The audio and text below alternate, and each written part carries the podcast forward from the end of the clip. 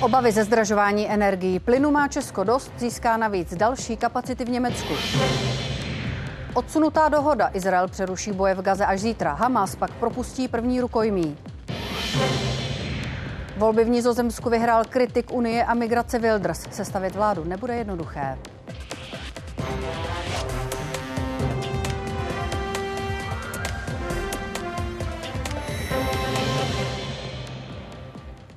Začínají události. Děkujeme, že se díváte. Za nás obě dobrý večer.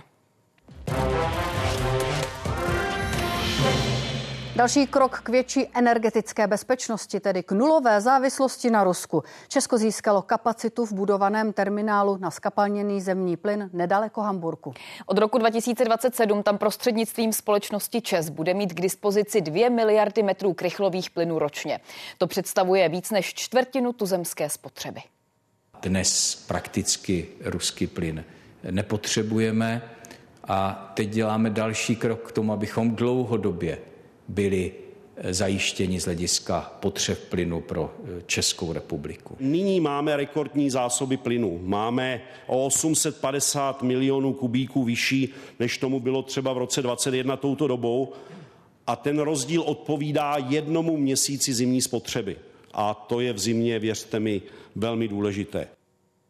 Část firm a domácností se teď ale obává spíš o to, aby ceny energií příští rok znovu výrazně nerostly, hlavně kvůli navýšení regulované složky. Konečné rozhodnutí vydá Energetický regulační úřad příští týden.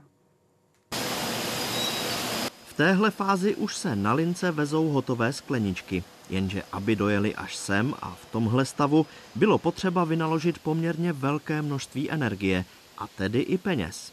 Ročně tady vyrobí asi 60 milionů kusů skla. Na výrobu jedné takové skleničky spotřebují energie za 4 koruny. A v posledních letech s nárůstem ceny energií rostla i cena skleničky. A podobné to může být i příští rok.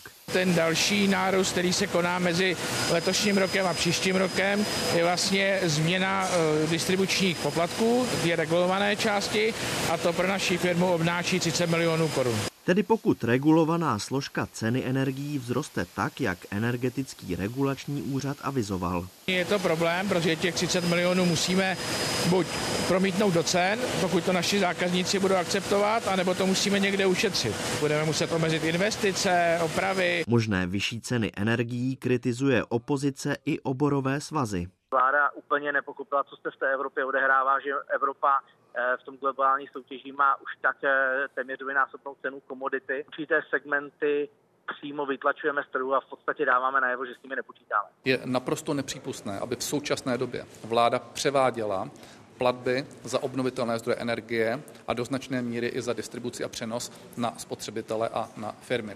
Vláda má celou řadu nástrojů, jakým způsobem si v tomto pomoct. Může využít zdrojů z emisních povolenek. Podle zástupců vlády ale tenhle postup možný není. Konečnou cenu regulované složky energií oznámí Energetický regulační úřad příští týden. Energetický regulační úřad je nezávislá instituce. To není tak, že vláda řekne, snížte, zvyšte a energetický regulační úřad to udělá. Lidé i firmy by platili méně, kdyby předcházející vlády nezanedbaly energetickou bezpečnost. Podle ministra průmyslu by měla regulovaná složka nakonec zdražit o něco méně. Klesnout by měly původně navrhované platby za systémové služby. Podařilo se snížit náklady přenosové soustavy. Toto snížení znamená, eh, třeba ty 3 miliardy znamená pro firmy eh, zhruba 50 korun na megawatu mínus, což u některých firm je oproti tomu původnímu návrhu v úspora v desítkách milionů. Ale tím samozřejmě nezakrývám, že eh, některým se to může zdát málo. Podle ministra průmyslu by měl v příštím roce ale zlevnit plyn v tržních cenách asi o čtvrtinu. Zda a okolik nakonec kvůli cenám energií podraží i tyto skleničky, tak zatím připomíná spíš věštění z křišťálové koule. Redakce a Jakub Musil, Česká televize. Obavy podniků z budoucnosti rostou. Index očekávání firem se ve třetím čtvrtletí oproti jarním měsícům výrazně propadl. Čím vyšší záporná hodnota, tím jsou společnosti pesimističtější. Naopak optimismus vyjadřují údaje nad nulou. Ty byly výrazněji vyšší naposledy před covidem. Hlavní důvody obav jsou zřejmé, zejména růst cen, především už zmiňovaných energií. Firmy jsou ale nervózní i z vyšší daňové zátěže nebo z nedostatku kvalitních zaměstnanců. Firmy žijí v realitě, vnímají, že ta doba je netriviální a očekávají, když jsem to před půl rokem nazval křehkým eh, optimismem, teď bych to nazval sílící nejistotou. Na druhou stranu, a to jsme viděli v tom indexu, jsou připravené investovat a rozšiřovat svoje podnikání. S nárůstem investic počítá víc než třetina oslovených podniků a cílí je do oblasti energetických úspor, umělé inteligence a do nových produktů i služeb pro klienty. Zhruba každý druhý podnik ale plánuje investice omezit právě kvůli horší finanční situaci. Ceny energií rozeberou i události komentáře. V debatě s náměstkem ministra průmyslu Petrem Třešňákem za Piráty a poslancem hnutí Ano Martinem Kolovratníkem. Události pokračují, už za chvíli třeba reportáží o pohoných hmotách. Dál zlevňují a od ledna v nich bude víc biosložky. Izrael dostal seznam rukojmích, které má Hamas propustit výměnou za palestinské vězně a dočasné příměří. To má začít zítra, podle katarských vyjednavačů v 6 hodin ráno našeho času. Prvních 13 rukojmích by se pak mělo z Gazy dostat odpoledne. Celkem teroristé propustí 50 unesených Izraelců. Do Gazy naopak zamíří 150 palestinských vězňů a na čtyři dny utichnou zbraně. Izrael je připraven v příměří pokračovat, pokud Hamas denně pustí na svobodu nejméně 10 rukojmích. Rukojmí i příbuzní musí přečkat ještě jednu noc. Boje v Gaze pokračují. Izraelští vojáci využívají průtahů ve vyjednávání a budují si co nejlepší pozice. Náčelník generálního štábu Herzl Halevi je při inspekci přímo v pásmu ujistil, že půjde o dočasnou pauzu a že válka skončí až zničením Hamásu. Do jeho velitelství pod nemocnicí Šífa vzali vojáci novináře. Jeden ze vstupů je pod domem v Boční ulici. Točité schodiště vede do rozsáhlého komplexu s prohama s typickým klenutím stropu. Je to tu uspůsobené pro delší pobyt. Jsou tu toalety.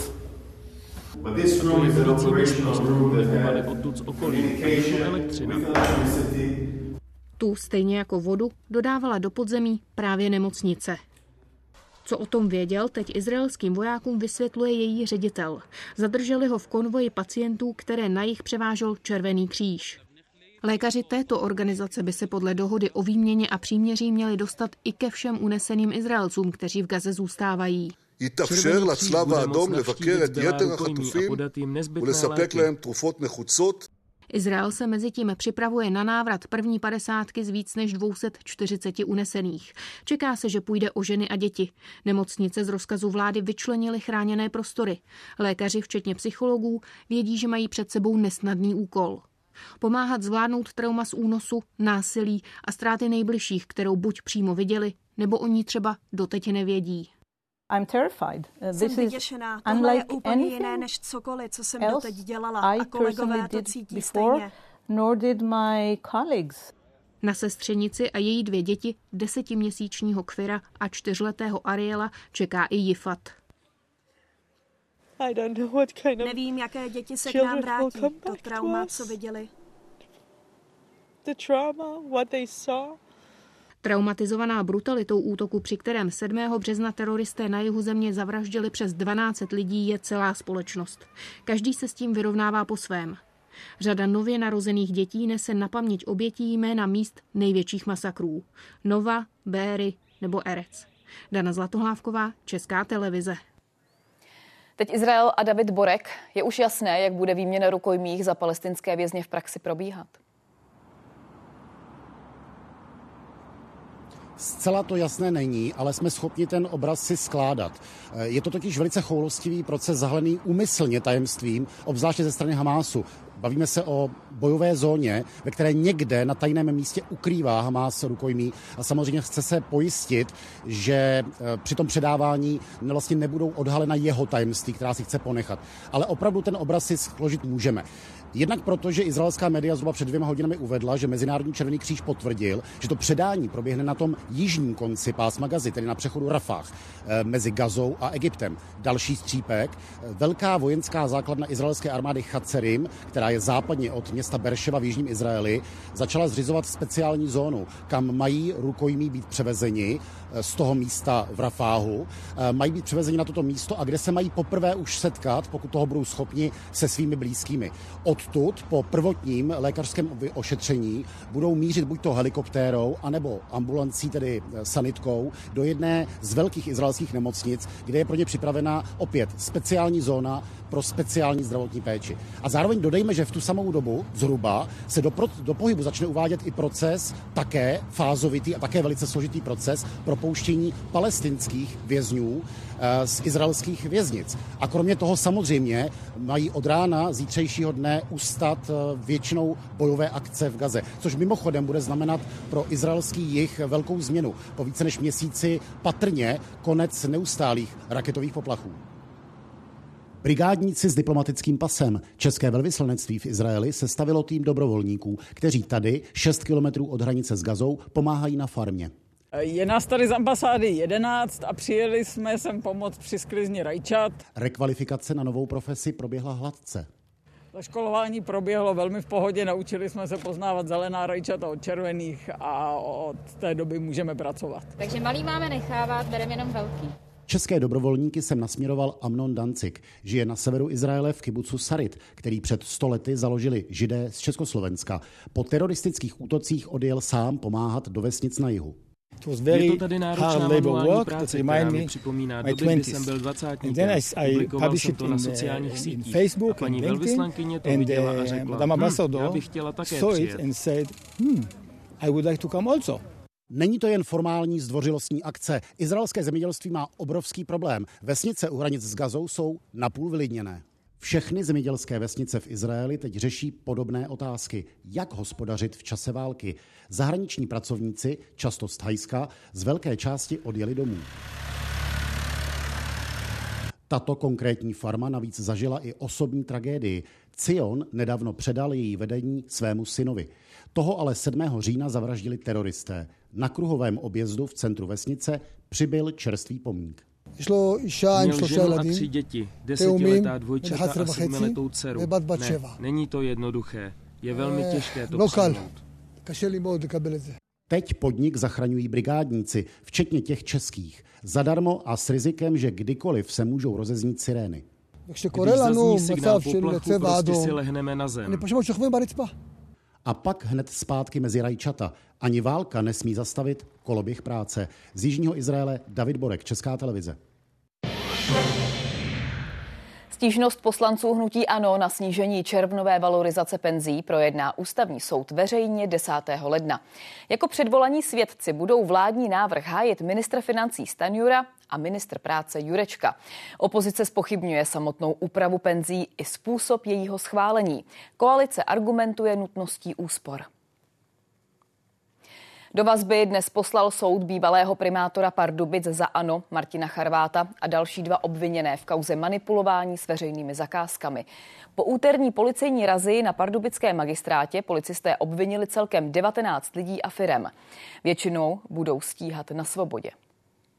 Kromě bývalého primátora soudce okresního soudu tady v Pardubicích poslal do vazby také jeho tehdejší náměstkyně za ANO, dnes zastupitelku za SPD Helenu Dvořáčkovou a také vedoucího krajské hospodářské komory Josefa Koprivňanského. Pohonné hmoty dál zlevňují. Ceny naturalu i nafty se už průměrně pohybují kolem 38 korun za litr. Od ledna řidiči u čerpacích stanic najdou i benzín s vyšším podílem biosložky. Ponese označení E10. Při jeho tankování by měli být obezřetní majitelé starých vozů nebo motocyklisté.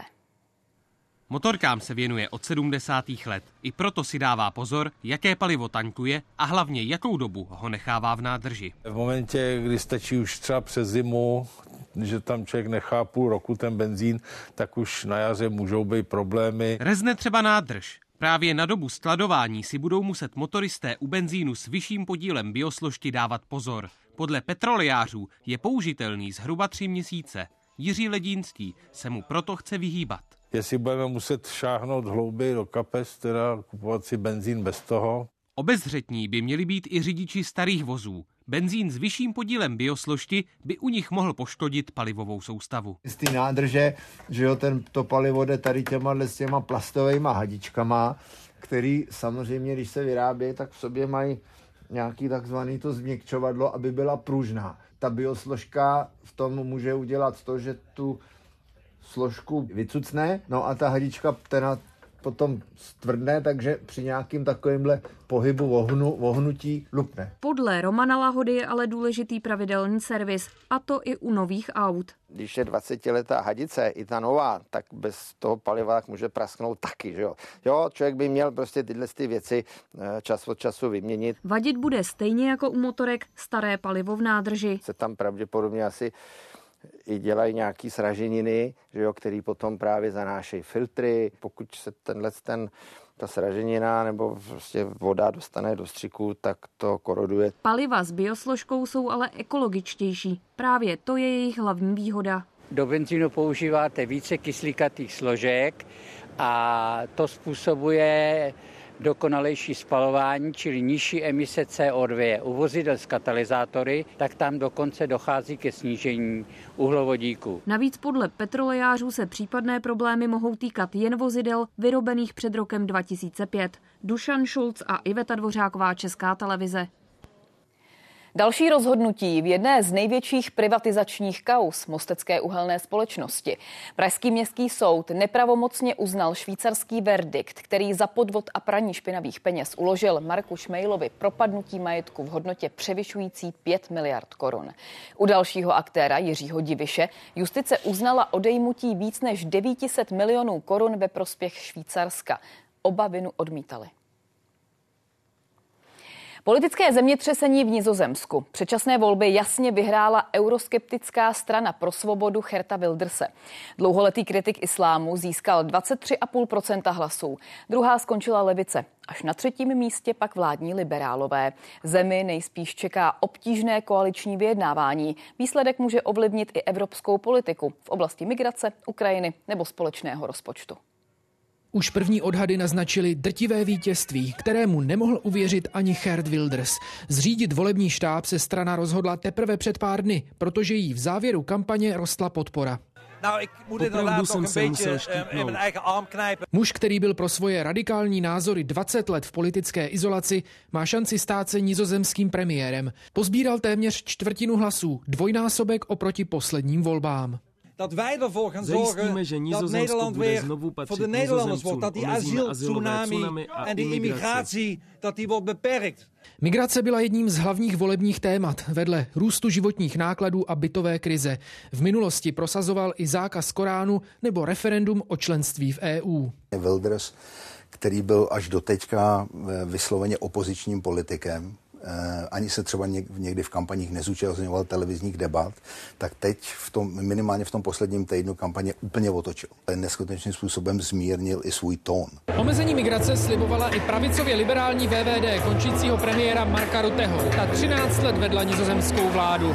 V tomto štábu se ale nakonec neslavilo. Nová lídrině nedokázala nástupu Herta zabránit. Hier grote lessen voor de politiek in zitten. Nenaslouchali er is onvoldoende Z 15% skončili vládní liberálové až třetí. Od posledních voleb ztratili polovinu voličů. Těsně je předstihla levicová koalice. Strana pro svobodu obsadí v dolní komoře parlamentu 37 křesel. Na vládnutích ale potřebuje 76. Otázkou je, zda se Hertu Wildersovi podaří najít koaliční partnery. Ostatní velké strany spolupráci s ním dosud vylučovali. Zemi nejspíš čekají dlouhé měsíce povolebního vyjednávání. Wildersovi gratulovali Marine Le Penová, Viktor Orbán i Tomio Okamura. Pro Evropu může jeho nástup znamenat velký obrat. Bohaté Nizozemsko významně přispívá do evropského rozpočtu. Vítěz voleb chce taky zastavit pomoc Ukrajině. Z Hágu Petr Obrovský, Česká televize. Ochranu hranic mezi Finskem a Ruskem nově posílí 50 příslušníků pohraniční stráže agentury Frontex. Severská země obvinila Moskvu z toho, že k finskému pomezí záměrně posílá cizince ze třetích zemí, včetně Jemenu nebo Sýrie. Kvůli zvýšení počtu žadatelů o azyl finská vláda dočasně ponechala otevřený jen jeden přechod v Laponsku. Po případech prvního oddělení a devadesátkách natáčí režisér Peter Bebiak pro českou televizi další detektivní seriál. Tvůrci příběh zasadili do Ostravy a inspirací jim byly skutečné události. Dvoudílnou minisérii s názvem Vedlejší produkt uvidí diváci příští rok. Máš snad pocit, že bych nechával sledovat cizí čísla z pležíru nebo za prachy? Kriminalista Josef má 16 dní na to, aby vyřešil 20 let starý případ. Důkazy k usvědčení pachatele ale nezíská legální cestou. Protože to nedokáže v tom mm, čase, který mu zbývá, než ten případ bude promlčený. Je to, myslím, že férový chlap. Vytáča ho asi akýkoľvek druh nespravodlivosti a možno, že aj v, v, v radoch policie. Spojence nachází ve svém kolegovi Michalovi. Ten vedle případu zdolává i další překážky, třeba krach manželství. Jednou mi dokonce vyčetla, že jsem se oženil s tebou nesní. Já bych řekl, že jsou to docela sympatický kluci, ale jako mají, mají své problémy, no, což je dělá takovýma docela jako lidskýma. Pod scénářem je podepsaný taky kriminalista. Dohlíží na to, aby příběh odpovídal realitě policejního vyšetřování. Vie presne popísať a napísať detaily, drobnosti, ktoré eh, si scenarista ani nevie ako keby domyslieť. Reálně má působit i pracovní prostředí, včetně různých detailů. Rekvizitáři vybavili kanceláře ostravské kriminálky předměty, které upomínají na místo, kde se děj odehrává. Ve skutečnosti se ale interiéry natáčejí tady, v bývalém benediktínském klášteře na Pražském Smíchově. Alžběta Stančáková, Česká televize. Silný vítr a teploty pod nulou. Studená fronta přinese v noci do Česka zimní počasí. Detaily přidá za chvíli meteorolog Michal Žák.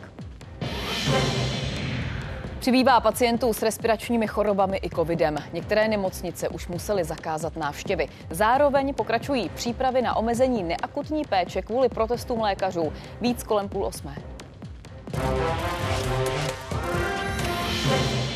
Do pondělní stávky se zapojí víc než 60% mateřských, základních a středních škol. Odhad dnes upřesnili odbory.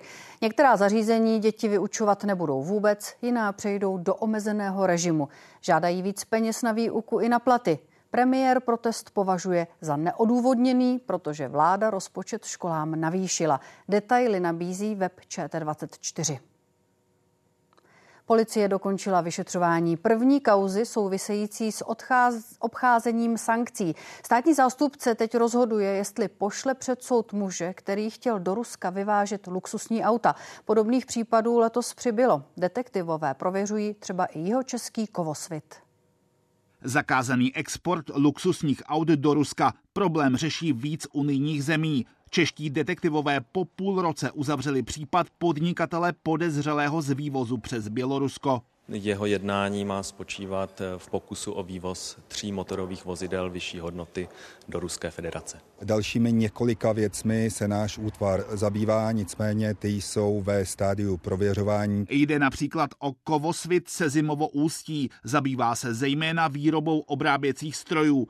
NCOZ prověřuje podezření, že se některé stroje dostávaly přes Turecko do Ruska. Policejním orgánem je vedeno prověřování, které dosud nebylo skončeno. S ohledem na danou fázi trestního řízení nelze uvést žádné další informace. Zatím jsme nebyli z ničeho obvinění, takže my jsme v podstatě jenom podávali nějaké, nějaké vyjádření. Máme čistý svědomí. Deník Kiev Independent zveřejnil, že do Ruska se dostaly i výrobky společnosti PBS Velká Bítež. Má jít o klíčové součástky pro ruské vojenské vrtulníky Mi-8. Indické a kazašské společnosti, které koupily české energetické bloky, mají dlouhodobé vztahy s ruským vojensko-průmyslovým komplexem a je možné, že české díly do Ruska přeprodali. V článku autor uvádí, že ruské vrtulníky jsou závislé na našich energetických jednotkách, což je naprostá lež. Rusko má svoji vlastní eh, firmu, která vyrábí eh, energetické jednotky podobné naší, to je tato jednotka. Ministerstvo financí prověřuje také nelegální převody peněz do Ruska přes neoficiální směnárny. Služby nabízejí například na síti Telegram. Já ještě chtěla sprosit naoborot, to есть как бы из Чехии в Россию тоже не проблема. Ну, в теории нет. Окей, okay, э, то есть как бы в практике тоже возможно, да, обсудить? Ну, можем обсудить, да, но как бы в теории возможно. Obcházení sankcí řeší státy i na úrovni Evropské unie. Naposledy v rámci schvalování 11. sankčního balíku. Ten řešil například vývozy ruské ropy přes třetí státy. Markéta Malečková a Jiří Hinek, Česká televize. Policisté navrhli obžalovat podezřelého v kauze napadení dvou žen z Ukrajiny. Případ se stal 13. srpna na pouti v Plasích na severním Plzeňsku. Podle svědků muž na cizinky bezdůvodně fyzicky zaútočil. Hrozí mu až pětileté vězení. Nefunkční vysokorychlostní váhy pro kamiony na dálnicích. Ze sedmi je v provozu jenom jedna. Například na dálnici D2 kontrolní měření ukázala, že nesplňují parametry. Zástupci dopravců teď požadují zrušení dosud udělených pokut. Není to pravidlo každé firmy, ale tady ano. Ještě před výjezdem míří kamion na kontrolní vážení. Tento zatím není naložený, má 13 tun. Firma pravidla převáží vápno, cement nebo písek. I s tím má jeden kamion do 40 tun. Dálnice D2. U Židlochovic jsou vysokorychlostní váhy. Místu se ale kamiony dané firmy vyhýbají. Podle majitele dostávají neoprávněné pokuty za přetížení. Pět pokut po odvolání bylo, řekněme, zrušeno a šestou pokutu čekáme na vyjádření. Myslím, že ty váhy jsou v pořádku, ta technologie eh, je nějakým způsobem certifikovaná. Tohle je část senzorů vysokorychlostní váhy, která je součástí dálnice. Místo je rozděleno do čtyř řad a v každé jsou dva senzory o délce až dvou metrů. Kolo přijíždí tímto směrem, profil se stlačí, eh, v tom eh, křemíkovém elementu v podstatě vygeneruje náboj, které se potom sbírá a vyhodnocuje. Systém na D2 během měsíce zaznamená až 4 tisíce případů. Nevždy jde ale o přestupek. Musí doložit dokumentace k tomu, co převáželi.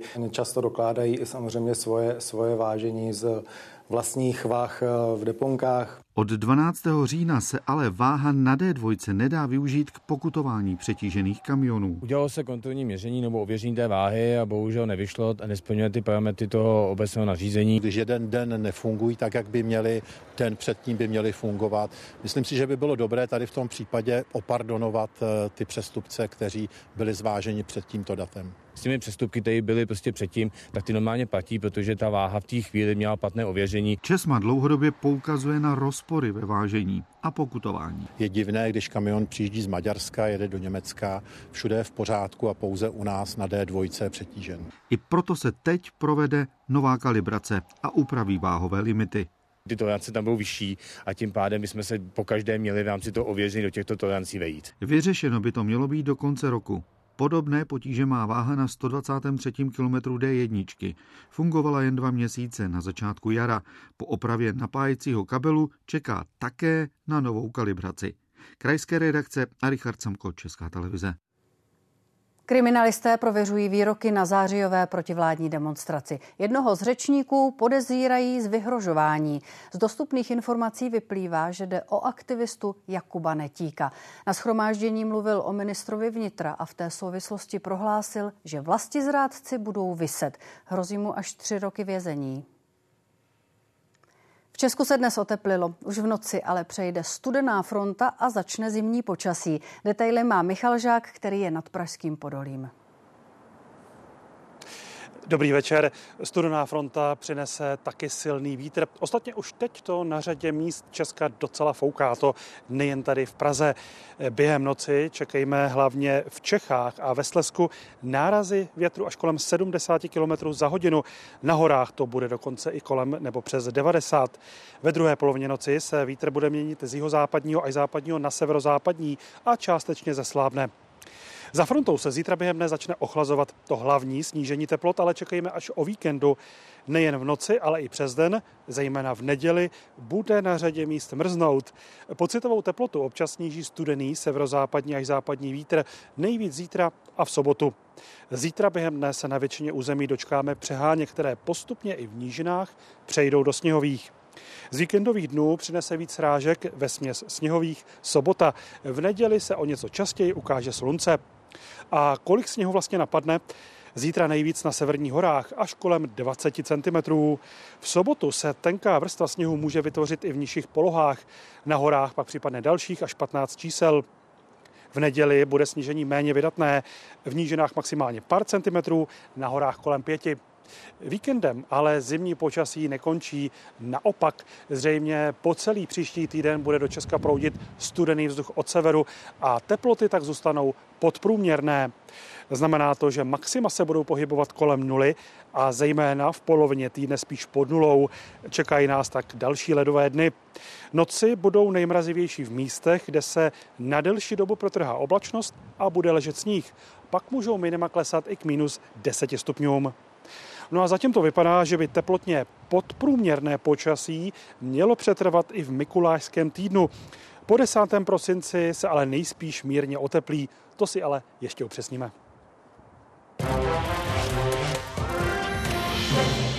Kašel, teplota, bolest v krku. Příznaky, které teď v Česku pociťuje řada lidí. A v nejbližších týdnech se na tom podle lékařů nejspíš nic nezmění. Mezi týdně sice případů respiračních onemocnění mírně ubylo. Odborníci ale očekávají, že trend se otočí. Výrazný nárůst v posledních dnech zaznamenávají zdravotníci u COVID-19. Některé nemocnice kvůli tomu mění režimy návštěv na odděleních. Obvykle stává Vendula Vacková za katedrou. Dnešek ale strávila u dřezu ve školní jídelně. Učím na prvním a druhém stupni, ale uh, je trošku nouze. Chybí tady pět kuchařek kvůli respiračním onemocněním. Ta se v posledních týdnech šíří v Česku rychleji. Řada nemocnic kvůli tomu zakázala nebo omezila návštěvy. Dobrý den, dobrý den. Třeba v Pelhřimově mohou lidé za svými blízkými jen ve výjimečných případech po dohodě se šéfem oddělení. Pacienti, kteří do Pelhřimovské nemocnice dochází například k ambulantnímu ošetření, by měli nosit roušku. Mnoho jsme jich tady ale nepotkali. Těch chorob bylo velmi množství a jednu dobu jsme měli všechna lůžka na interním oddělení obsazena. A to i kvůli většímu šíření COVID-19. Teď tady lékaři pečují o 15 pacientů s pozitivním testem. Celkem je v tuzemských nemocnicích víc než 6 stovek lidí s koronavirem. Pacienti, kteří jsou starší nebo polymorbidní, to znamená, že mají více nemocí, tak jsou ohroženi jakoby rizikovějším průběhem. Respirační onemocnění se aktuálně nejvíc šíří mezi malými dětmi. Podle primářky urgentního příjmu v Motole přibývá hlavně případů zápalů plic a laryngitidy. Proto je typický štěkavý kašel. Zhoršení obvykle přichází ve večerních hodinách. Děti se dusí při nádechu. Využíváme účinek studeného vzduchu, účinek kortikoidů, inhalace s adrenalínem. Denně tady ošetří zhruba 10 pacientů se závažnějším průběhem onemocnění dýchacích cest. Hospitalizace ale obvykle nutná není. Zítra se pojete ukázat paní doktorce, kde se nějak výrazně zhoršil, přijedete sem. Pokud opravdu má nějaký dýchací problémy nebo pokud má křeče, poruchu vědomí, tak pak je vždycky na místě volat záchranou službu. V případě vyšší teploty a třeba i zvracení léků na její snížení je podle lékařů vhodné přijet na pohotovost. Jinak stačí počkat do rána a s dítětem zajít k pediatrovi. Blanka Poulová a Johana Šulcová, Česká televize. A teď situace v regionech. Červené šipky jsou u oblastí, kde respiračních infekcí při přepočtu na 100 000 obyvatel přibývá. Nejhůř je na tom Jižní Morava, ta se blíží k hranici epidemie. Zelené šipky jsou pak u krajů, kde v mezitýdenním srovnání případů naopak ubylo. Respirační infekce se momentálně nejvíc šíří mezi dětmi do pěti let. Nejmín zasaženou skupinou jsou lidé nad 65. Pokud jde o COVID, pozitivních testů přibývá od začátku listopadu. V pondělí koronavirus zdravotníci potvrdili skoro u 2400 pacientů. To je nejvíc za poslední rok. Z 600 hospitalizovaných je jich ve vážném stavu 30. V lékárnách je teď největší poptávka po lécích proti horečce a penicilinových antibiotikách. Ta v syrupech ale stále chybí, i když tenhle týden mělo do Česka dorazit 10 tisíc balení. Tři lékárny na Praze 4.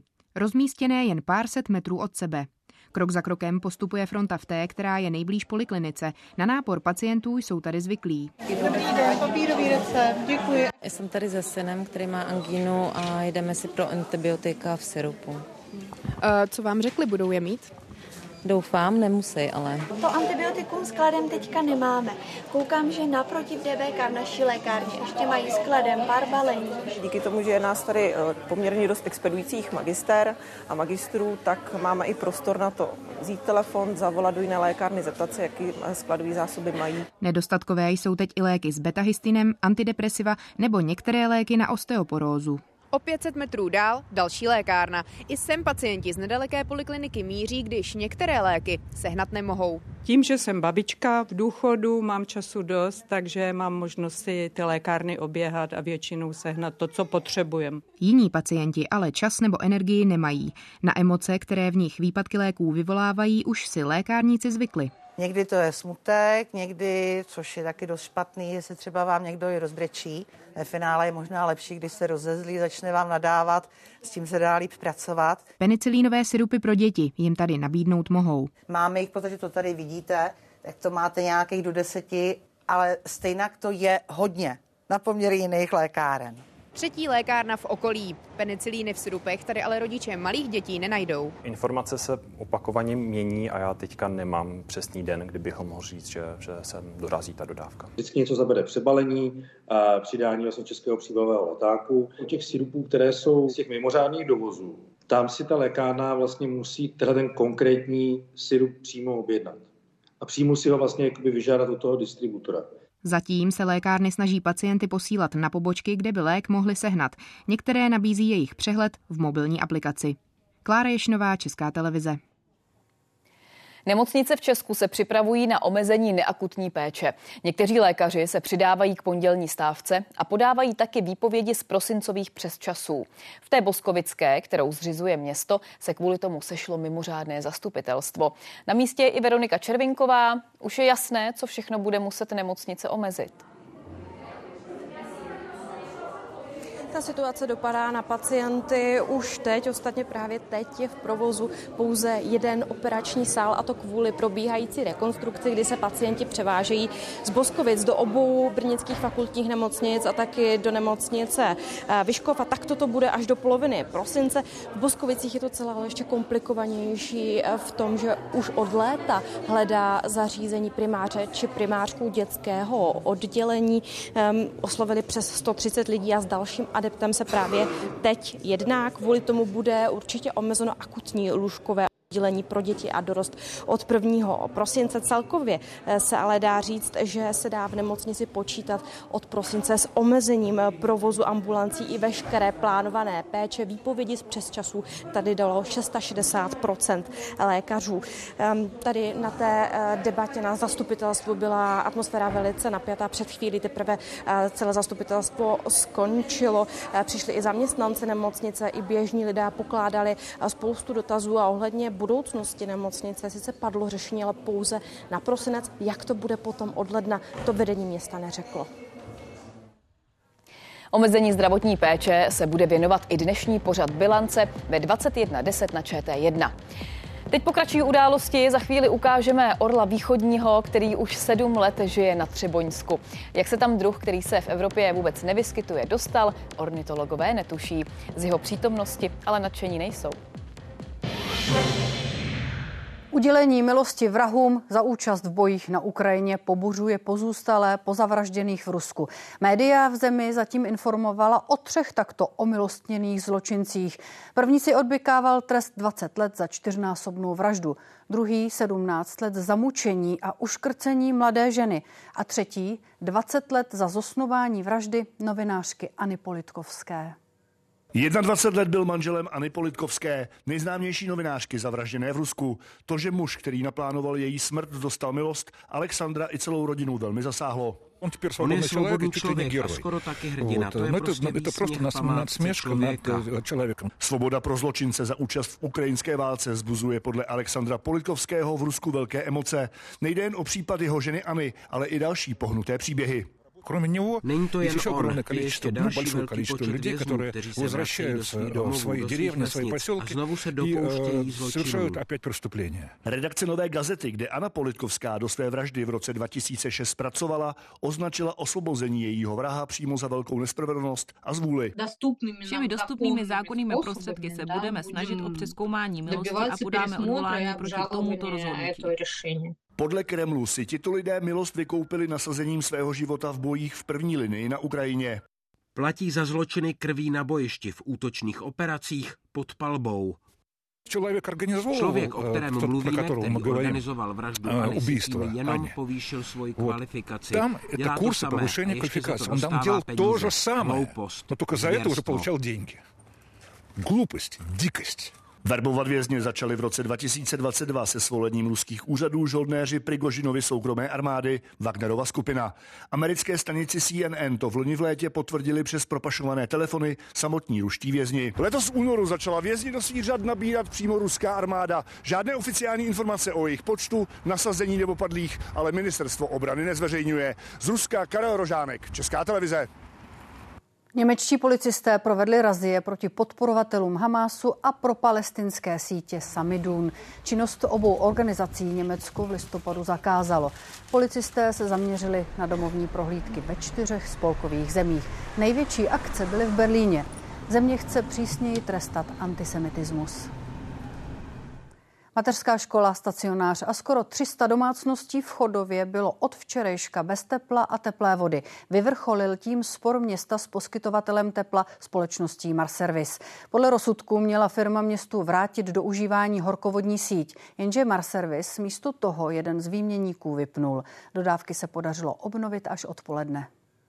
No tak už od včerejšího odpoledne vlastně nám tady nejde topení, takže si tady hezky chladnem. Stejně jako lidé v dalších 156 bytech na tomhle sídlišti, i Petr Karbulka musel včerejší mrazivou noc přečkat se studenými radiátory. Jsou tady rodiny, které mají děti a tam je to asi mnohem horší. Tady máme přímo to, tady máme přímo to No a takhle si je nosíme po baráku. Náhradní zdroje narychlo scháněli i ve školce a v denním stacionáři mateří douška. Dnes tu měli 20 klientů. To je prostě nehorázné jednání vedení Marservisu, že vůbec dopustí něco takového, aby školka a zařízení pro lidi s handicapem bylo bez tepla. Právě se společností Marservis se město víc než 20 let soudí o to, komu patří horkovodní sítě. Podle radnice dal soud zapravdu městu, když se úředníci pokusili jeden z výměníků převzít, dodavatel tepla ho vypnul. Výrokem soudu bylo v této kauze pouze řečeno, že teplofikační soustava tvoří jeden celek, ale nebylo nijak rozhodnuto ani určeno, komu tento celek patří a za jakých podmínek. Odpovědí na to, proč nejde výmínková stanice, je to, že ji zprovozní v případě, že je pustíme zpátky do našeho objektu a že uznáme, že ten majetek uvnitř je jejich. Dodávky teplá a teplé vody se ale městu nakonec podařilo obnovit po 15. hodině.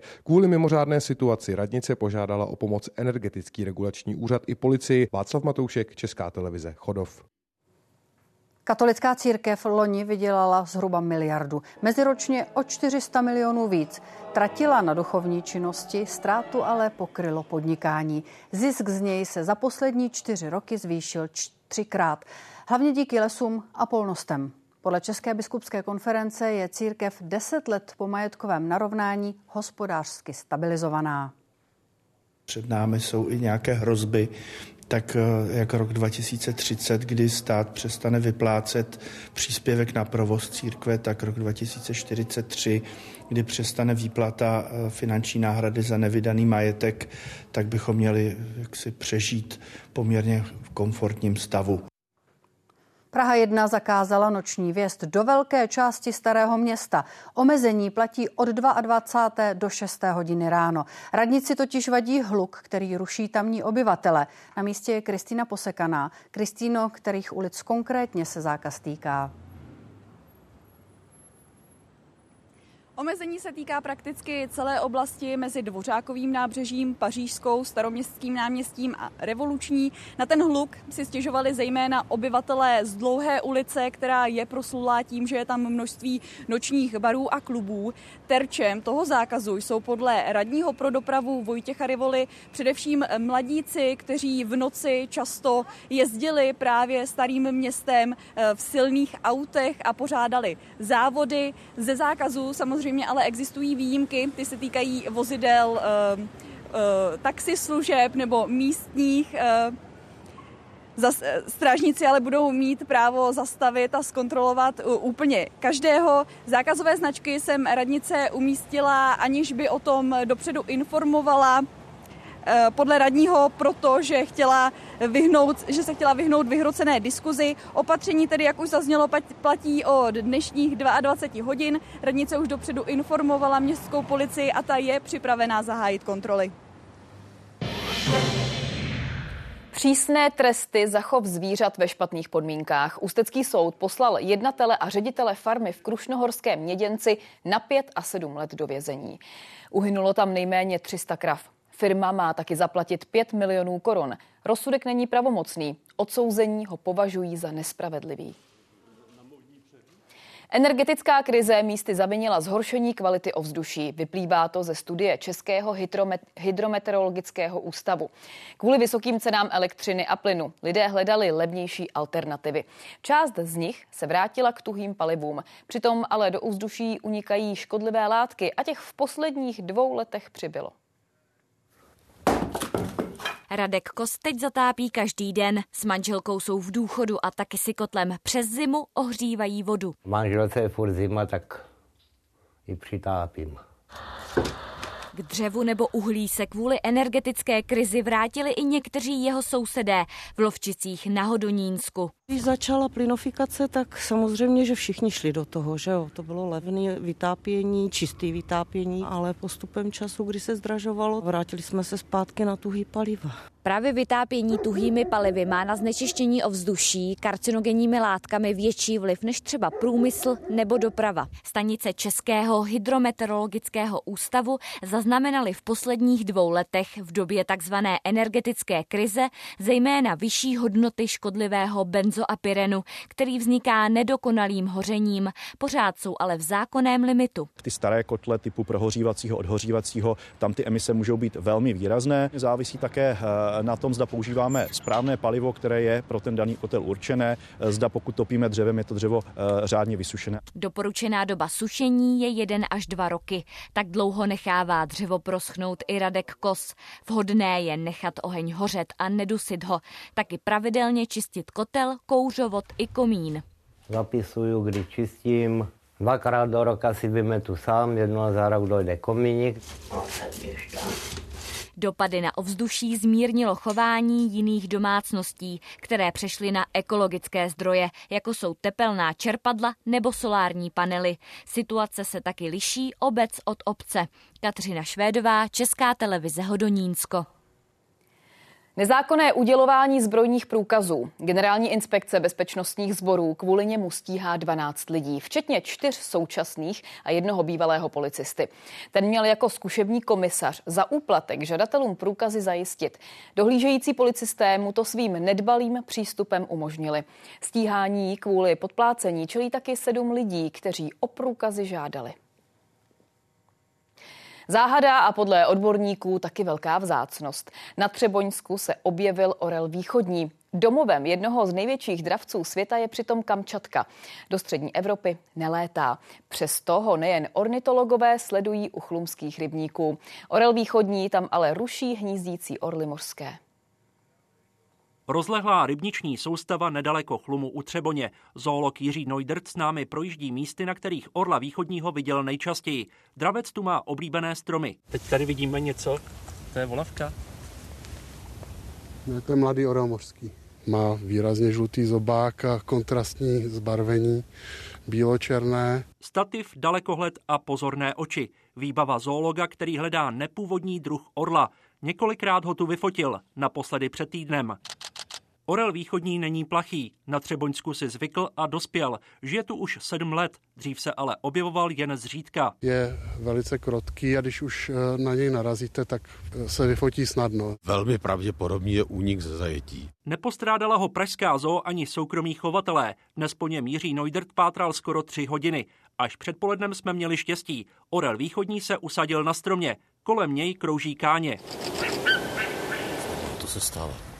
Eh, káňata bývají agresivní, tak nakonec zautočí i na toho mnohem většího nepřítele. Dochází k různým potyčkám eh, s našimi orly mořskými, který eh, hájí svoje teritoria. Brání svá hnízda a mláďata. Na Třeboňsku je 15 až 20 hnízdících párů orla mořského. Ten kamčatský je často ruší. Je to největší orel na světě. Má rozpětí 2,5 metru. Velká, široká křídla, dá se v podstatě říct letící žehlící prkno a k tomu klínovitý bílý ocas. Ornitologové tu orla východního nevidí rádi. Třikrát se pokoušeli o jeho odchyt, ale marně. Dravec má dost ryb a tak tu zřejmě zůstane. Martin Štěpánek, Česká televize Třeboňsko. 100 milionů korun na výzkum pro dva české vědce z Karlovy univerzity. Prestižní evropský ERC grant získali biolog Matyáš Fendrich na výzkum hormonu, který ovlivňuje růst rostlin a zooložka Zuzana Musilová, která se zaměří na zrak hlubokomořských ryb. Chceme zahrnout do těch experimentů i modelové rostliny ze skupiny trav. Ty trávy jsou docela blízce příbuzné obilninám, tímž, čímž pádem zase se dostává také k rostlinám, které mají velmi zásadní vliv na výživu lidstva. Tady ten grant uh, se jmenuje Consolidator a ten uh, je teda určený už pro lidi, kteří mají svoji vlastní skupinu, aby, aby si ji vlastně mohli, řekněme, skonsolidovat, nebo aby vlastně uh, mohla ta skupina dál pokračovat, ale samozřejmě s novým projektem Nové debaty o navyšování příspěvku na zaměstnávání handicapovaných. Jeho růst v souvislosti s chystaným zvyšováním minimální mzdy požadují společnosti, které lidem s postižením chráněnou práci nabízejí. Minister práce s úpravou počítá. Vaříme tady kulajdu, máme k obědu. A co máme... jste dělal vy na té polévce? My jsme dělali brambory včera. Tomáš Patočka pracuje jako pomocný kuchař a třeba brambory škrábe pravidelně. V této organizaci, která se zaměřuje na zaměstnávání handicapovaných, je 10 let.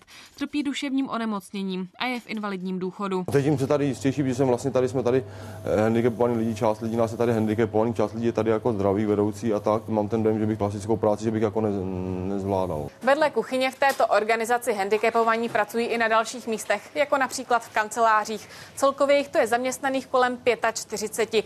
Na jejich výplaty přispívá stát prostřednictvím úřadu práce. Jejich zdravotní stav jim nedovoluje mít takovou výkonnost jako, běžní, jako běžně v úvozu. Já to říkám nerad, ale jako běžně zdraví, zdraví lidé. Je potřeba jim přizpůsobit eh, pracovní dobu. Pokud by příspěvky nerostly, znamenalo by to i tady zřejmě propouštění.